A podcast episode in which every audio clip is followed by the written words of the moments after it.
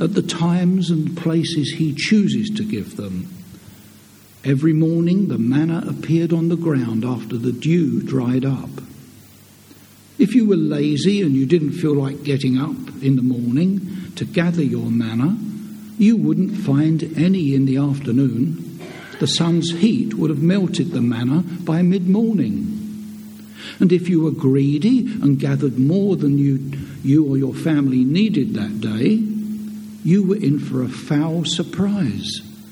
The manna had a shelf life. The next morning it would stink and be wriggling with maggots. It was daily bread. There was no holding. The manna was renewed every day. And just as our Lord teaches us, we should pray for daily bread. In the end, everyone in Israel had enough to eat. No one had too much, no one had too little. God was good and gracious and generous. But even so, his people were not always happy. They usually grumbled about something or other, but of course, they were always fed by God the Israelites had learned to trust the God who had brought them out of Egypt and to take him at his word, to receive his manna, and to pray not only with their lips but also with their lives. And they learned that man does not live by bread alone, but by every word that proceeds from the mouth of God. However, the bread they ate was physical and it sustained them for a day. And this bread could not keep them from dying. So that brings us to Jesus, who is far greater than Moses. For he is our manna from heaven. He is the bread the Father sent to feed, to nourish, and to fill us, to strengthen us on our pilgrimage to eternal life with him.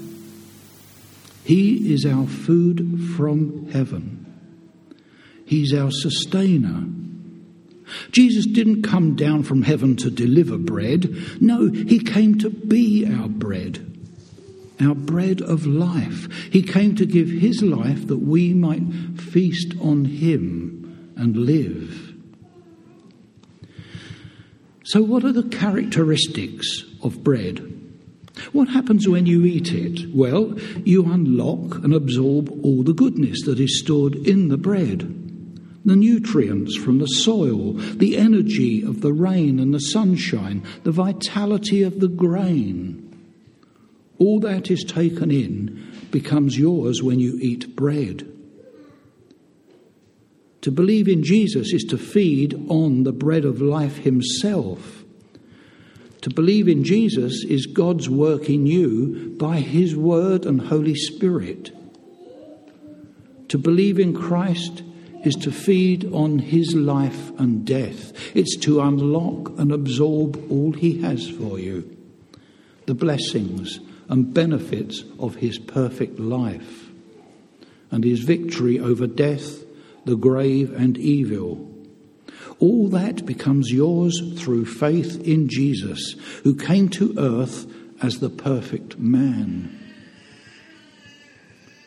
So, where is this heavenly manna, this bread of life to be found? Where do we gather our daily bread of life from? It's as near as the manna on the desert sands in the wilderness.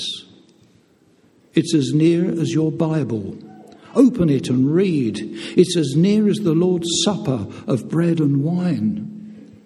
Jesus' body and blood. That's the way God set it up for his New Testament church. And that's where and how he feeds you. Jesus said, I am the bread of life.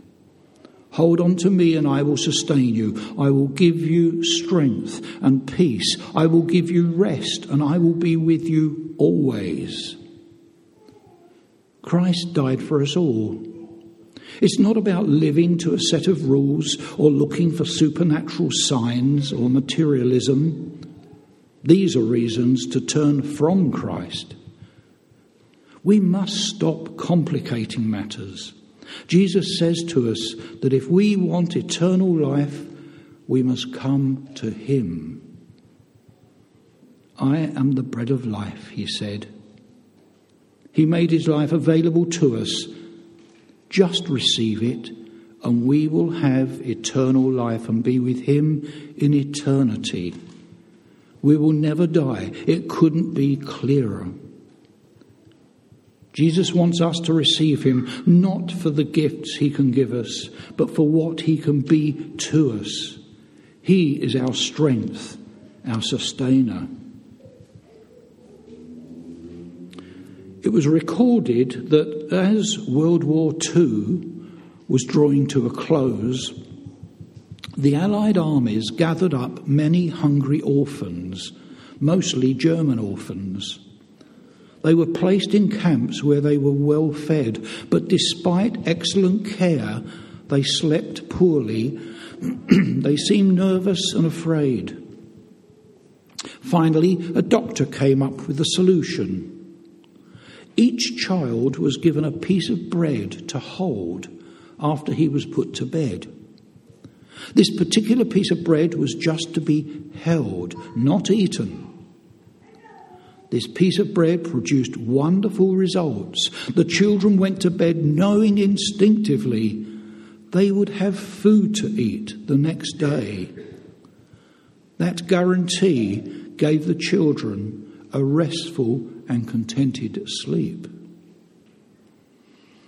As we eat our daily bread and feel sustained by it, let us go to bed each night knowing that by holding on to Jesus, the bread of life, come the morning, our spirits will rejoice in the full knowledge that not only has He been with us throughout the night, but He will be with us throughout the day ahead and all the days to come, forever and ever.